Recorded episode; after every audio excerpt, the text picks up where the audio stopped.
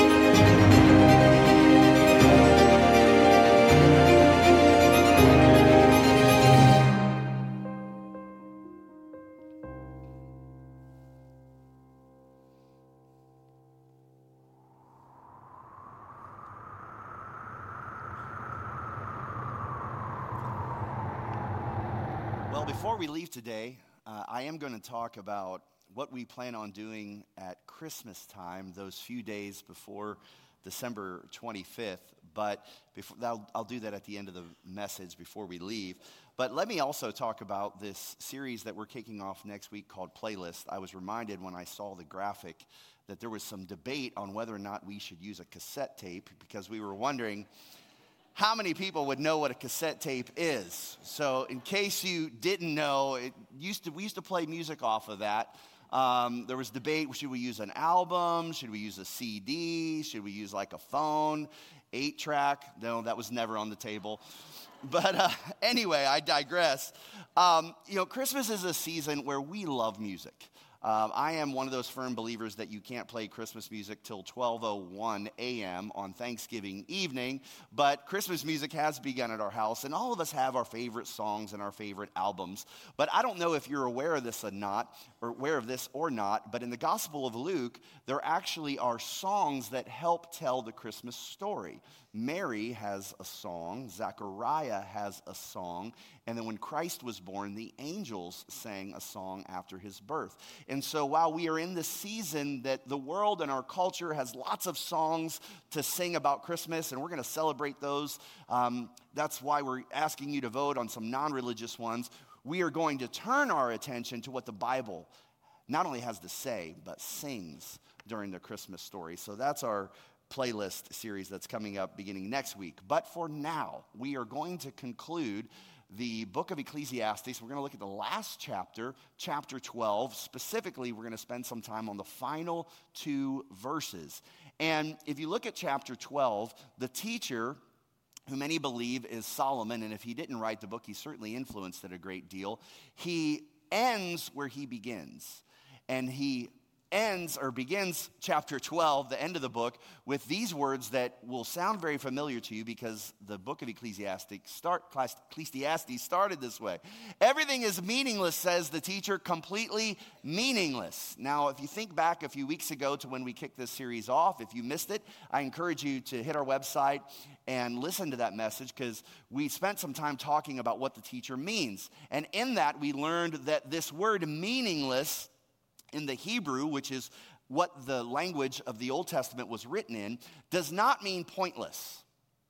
The message of the teacher that everything is meaningless is not that life has no meaning or life is pointless and there's no reason for it all. This Hebrew word, um, hebel, is what mean, meaningless is. And the idea of hebel is a vapor or a mist, a poof of smoke, if you will.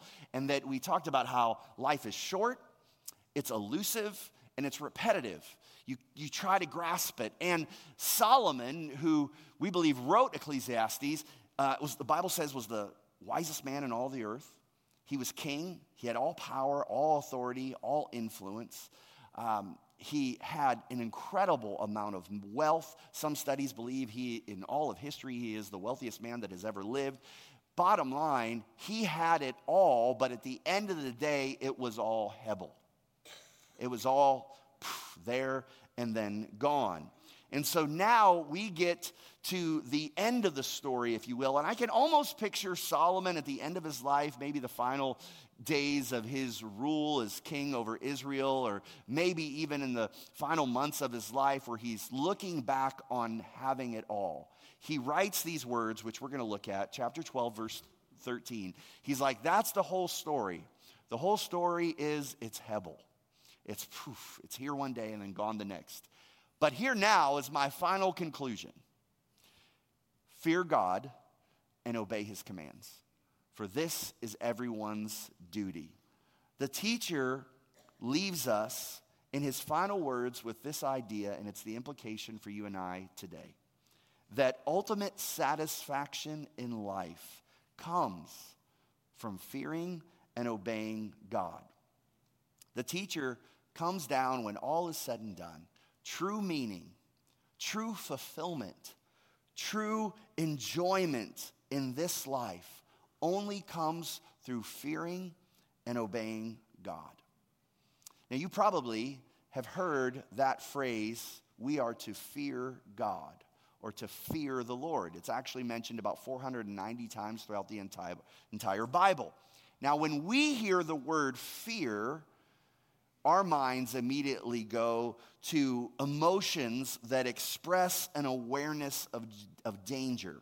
There's the negative side. If you were to define that word fear, there's negative definitions for the word fear anxiousness, being concerned about something, having reason for alarm. That's the negative side or the negative definition of the word fear. But the word fear also has a positive side to it.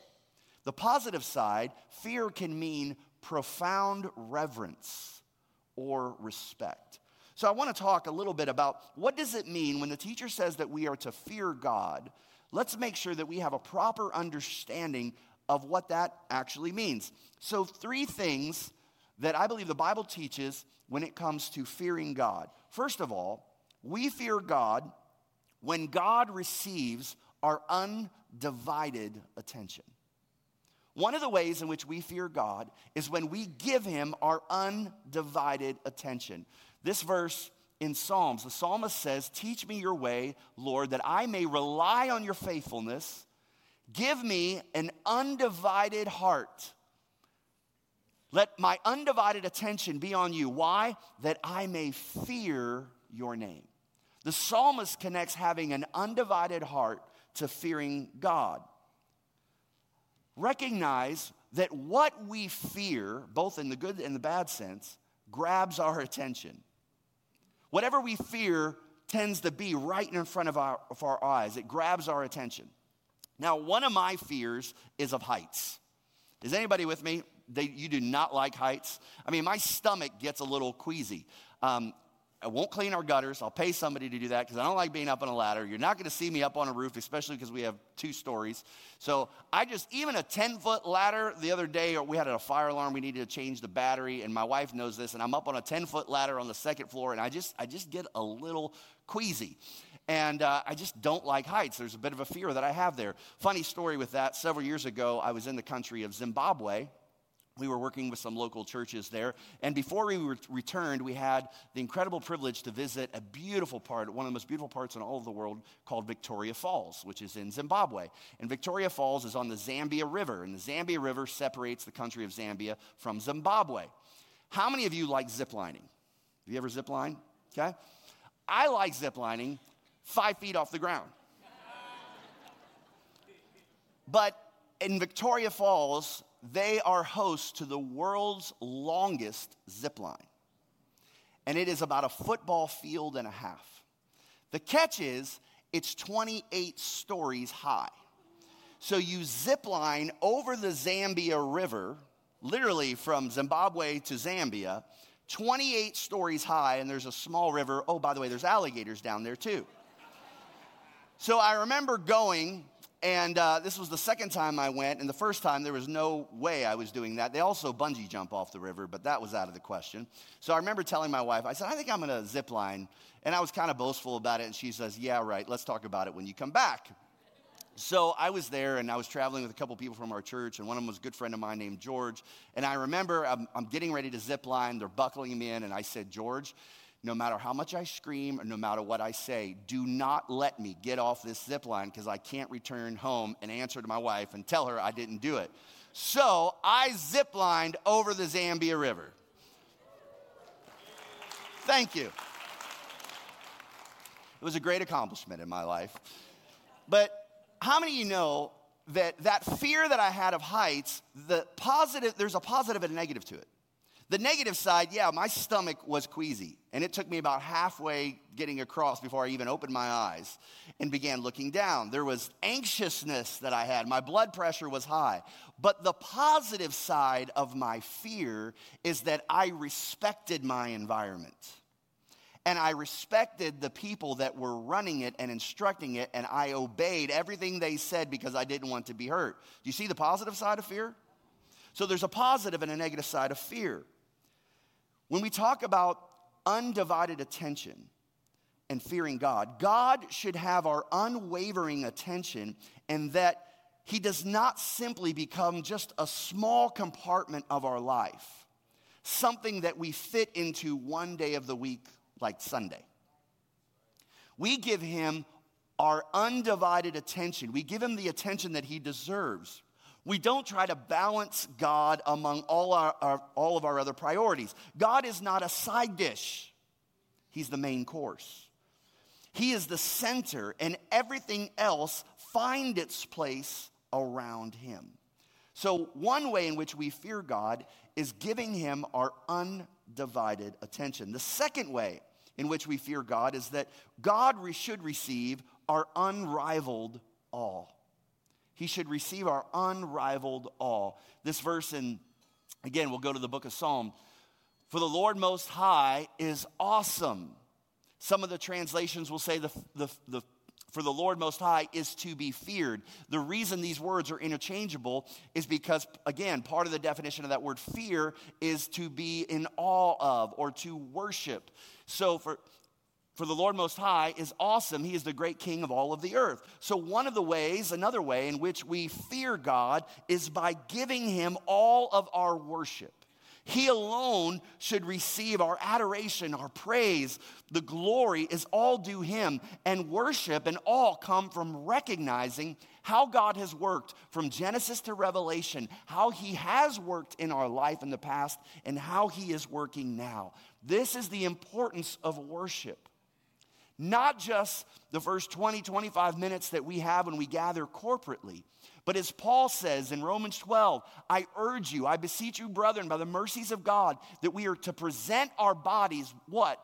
A living sacrifice, holy and acceptable to Him, which Paul then says is a reasonable form, is our spiritual form of worship. So, giving God our unrivaled awe our unrivaled worship is gathering to worship, but then when we leave, everything that we do glorifies Him. So we fear God by giving Him our undivided attention, our unrivaled all. And the last one is the way we fear God is by God receiving our unparalleled allegiance. Right at the beginning of the Bible, Moses talks about this in the book of Deuteronomy he says to Israel, What does the Lord your God require of you? He requires only, here we go, we see it, that you fear the Lord your God and live in a way that pleases him and love him and serve him with all of your heart and all of your soul.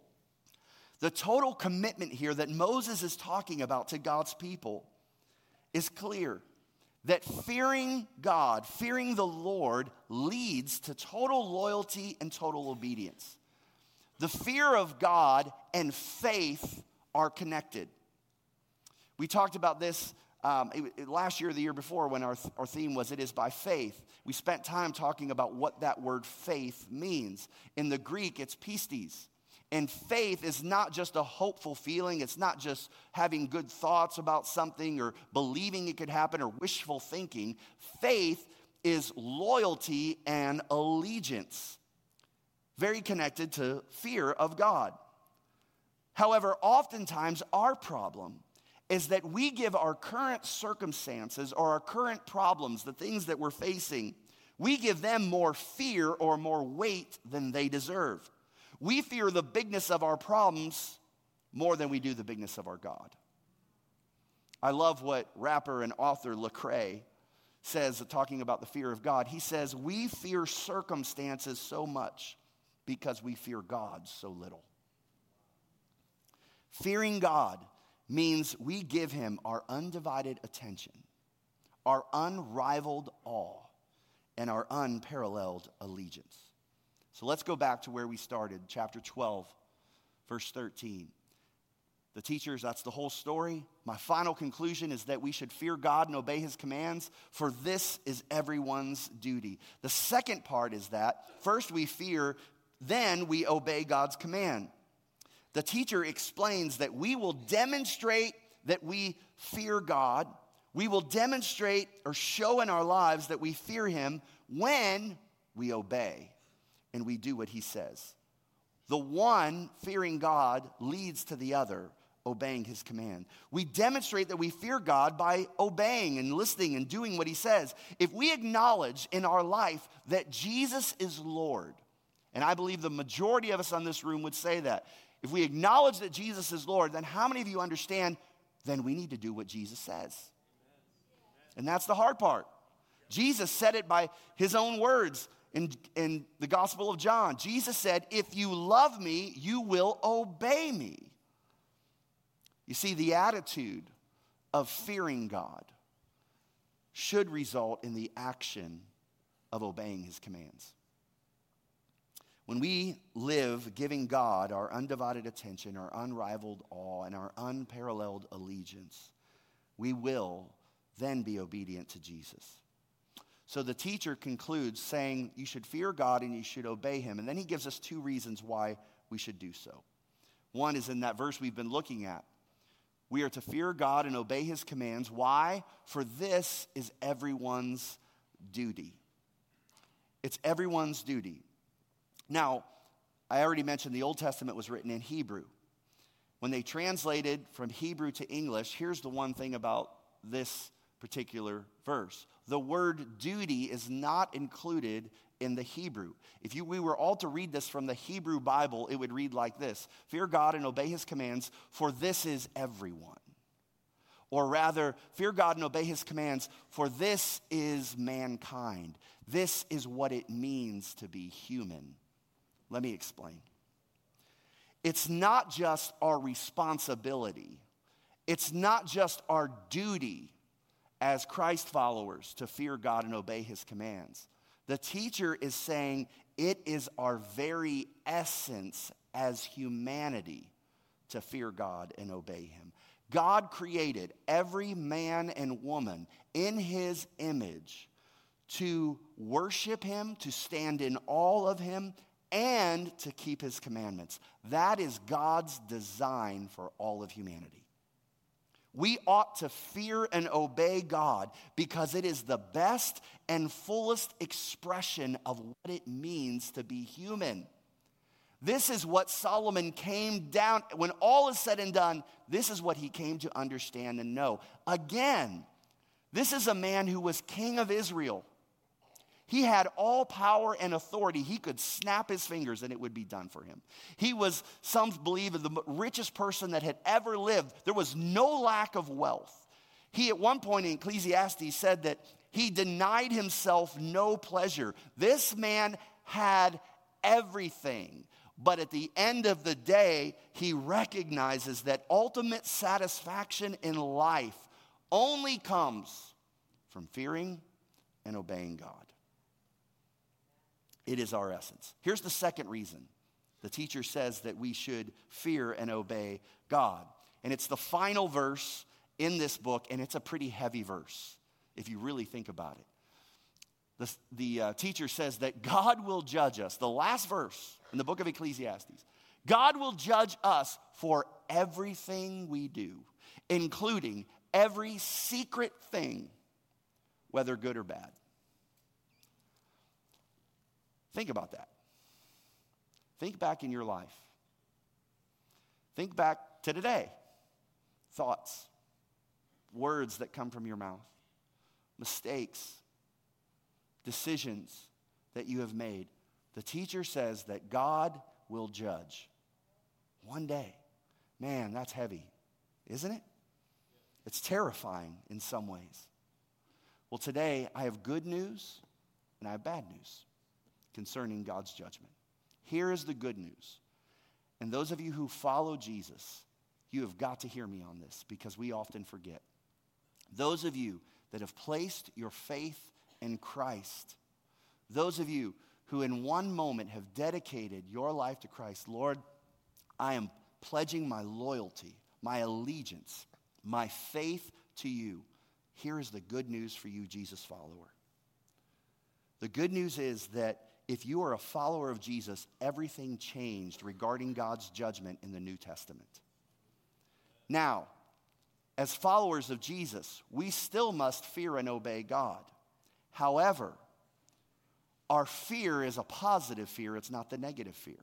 It's a respect and it's an awe and it's a reverence.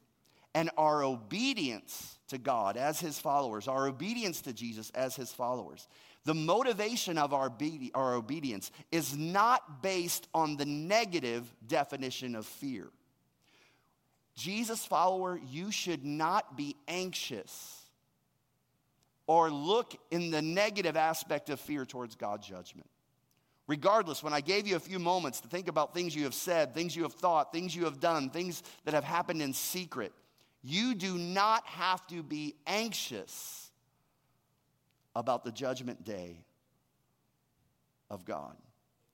Remember the famous, probably famous verse in all of the Bible, John 3:16. God so loved the world that he gave his only son, that whoever believes in him should what? Not perish. If you believe in Jesus, you will not perish, but you will have everlasting life. Hear me on this, Christian. On the cross, Jesus took upon himself all of God's judgment for sin. Your debt was paid on the cross. The judgment that was due you, that the teacher is talking about in Ecclesiastics, was paid for on the cross of Jesus Christ. So, dread of God's judgment, anxiousness, danger, alarm, you do not need to have those emotions or fears. And that should not be the motivation for keeping God's command because it was paid for by Jesus we must recognize and remember that the judge is now our Savior. The judge that you feared is now the one who saved us. Jesus said those words himself in the Gospel of John. These are Jesus' words. Jesus said, The Father, God the Father, judges no one, but has entrusted all judgment to who? The Son. You catch that? Jesus is saying, The Father has entrusted with me now all judgment. And then Jesus says that all may honor the Son just as they honor the Father. Now, catch this. Truly, I tell you, Jesus speaking, whoever hears my word and believes him who sent me, Jesus follower, that's you. If you believe the word of God, believe in Jesus, you believe in him who sent me, you have eternal life and you will not be judged. But you have crossed over from life to you have crossed over from death to life. God's judgment is no longer a threat to the Jesus follower.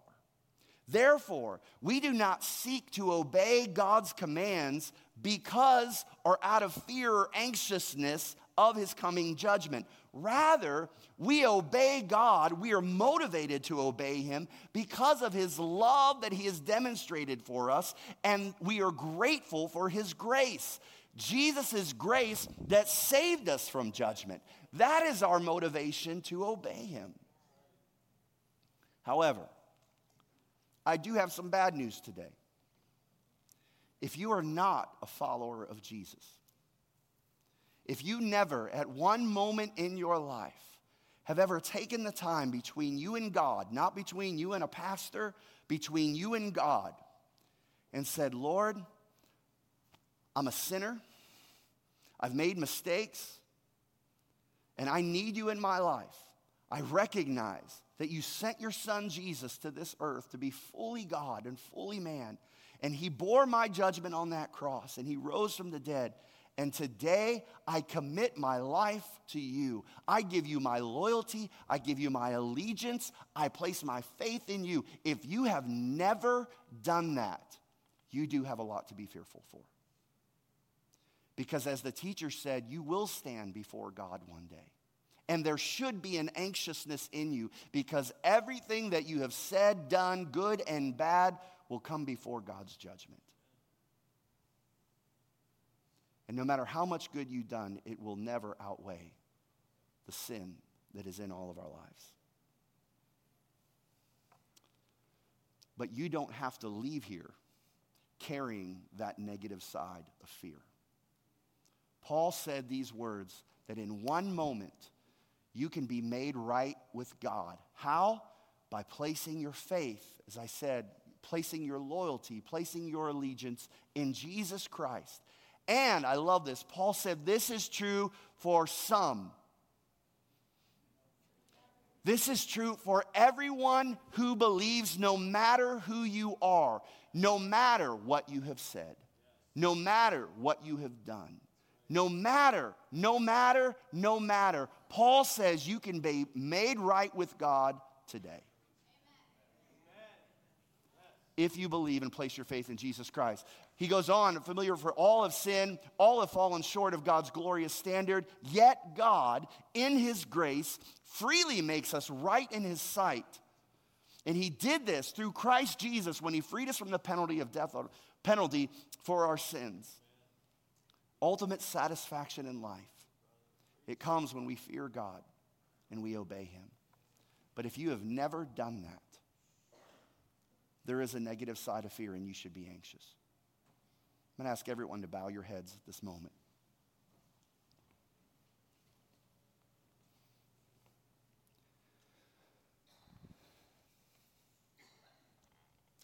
I want to give you an opportunity.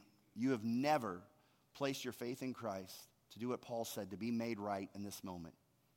I'm not going to embarrass you. I'm not going to invite you up. I am simply going to ask you to invite your, to raise your hand. In this moment, if you want to be made right with God, I see you in the back, sir. Thank you. Raise your hand in this moment. This is between you and God. Thank you, sir. Thank you, sir. Thank you, sir. You can put your hand down. We give you just a moment. You want to place your faith in Jesus Christ today so that all fear, anxiousness, concern will be removed when you stand before God. You will be made right with God today, no matter who you are, no matter what you've done. Raise your hand right now. Thank you. Thank you, ma'am. Thank you, young man. Thank you, ma'am. Put your hand down. Thank you. Now, I want to pray. And as I pray, I want you to hear the words that I'm praying, but more importantly than that, I want you to echo those words in your heart to God.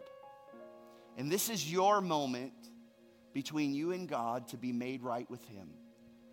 And in this moment, you are confessing your faith, you are confess- confessing and pledging your loyalty and allegiance to Jesus alone. Your undivided attention is going to God. Your unrivaled all in worship is now going to Jesus. Your unparalleled allegiance is now going to Jesus. And you will be made right with him. Heavenly Father, you saw the hands that were raised here. Lord, you know who they are by name. I believe some who have raised their hands may feel like they have been overlooked or forgotten. There may be carrying hurt from past relationships, could be hurt from the church, they could be hurt by other Christians. But Lord, would the reality of your grace and love overwhelm them today? May they know your peace. May you remove all anxiousness. May you remove all fear of judgment because in this moment they will be made right with God. Lord, we confess with our mouth that we are short and lacking of your standards, that we are sinful people and we are in need of a Savior. But you made it possible by sending your Son, Jesus, that we celebrate at Christmas, to be God with us. And that little baby grew up to be a man who would die on a cross and take all of that judgment, all of our judgment upon him. And in that moment, he would pay the price for us. And then three days later, he would raise again and uh, go to heaven with you. So, Father, I thank you that today there are new names written in the Lamb's book of life. Lord, secure them, guard their mind and their thoughts and give them peace and joy and let them carry that good news today. In the name of Jesus Christ, amen.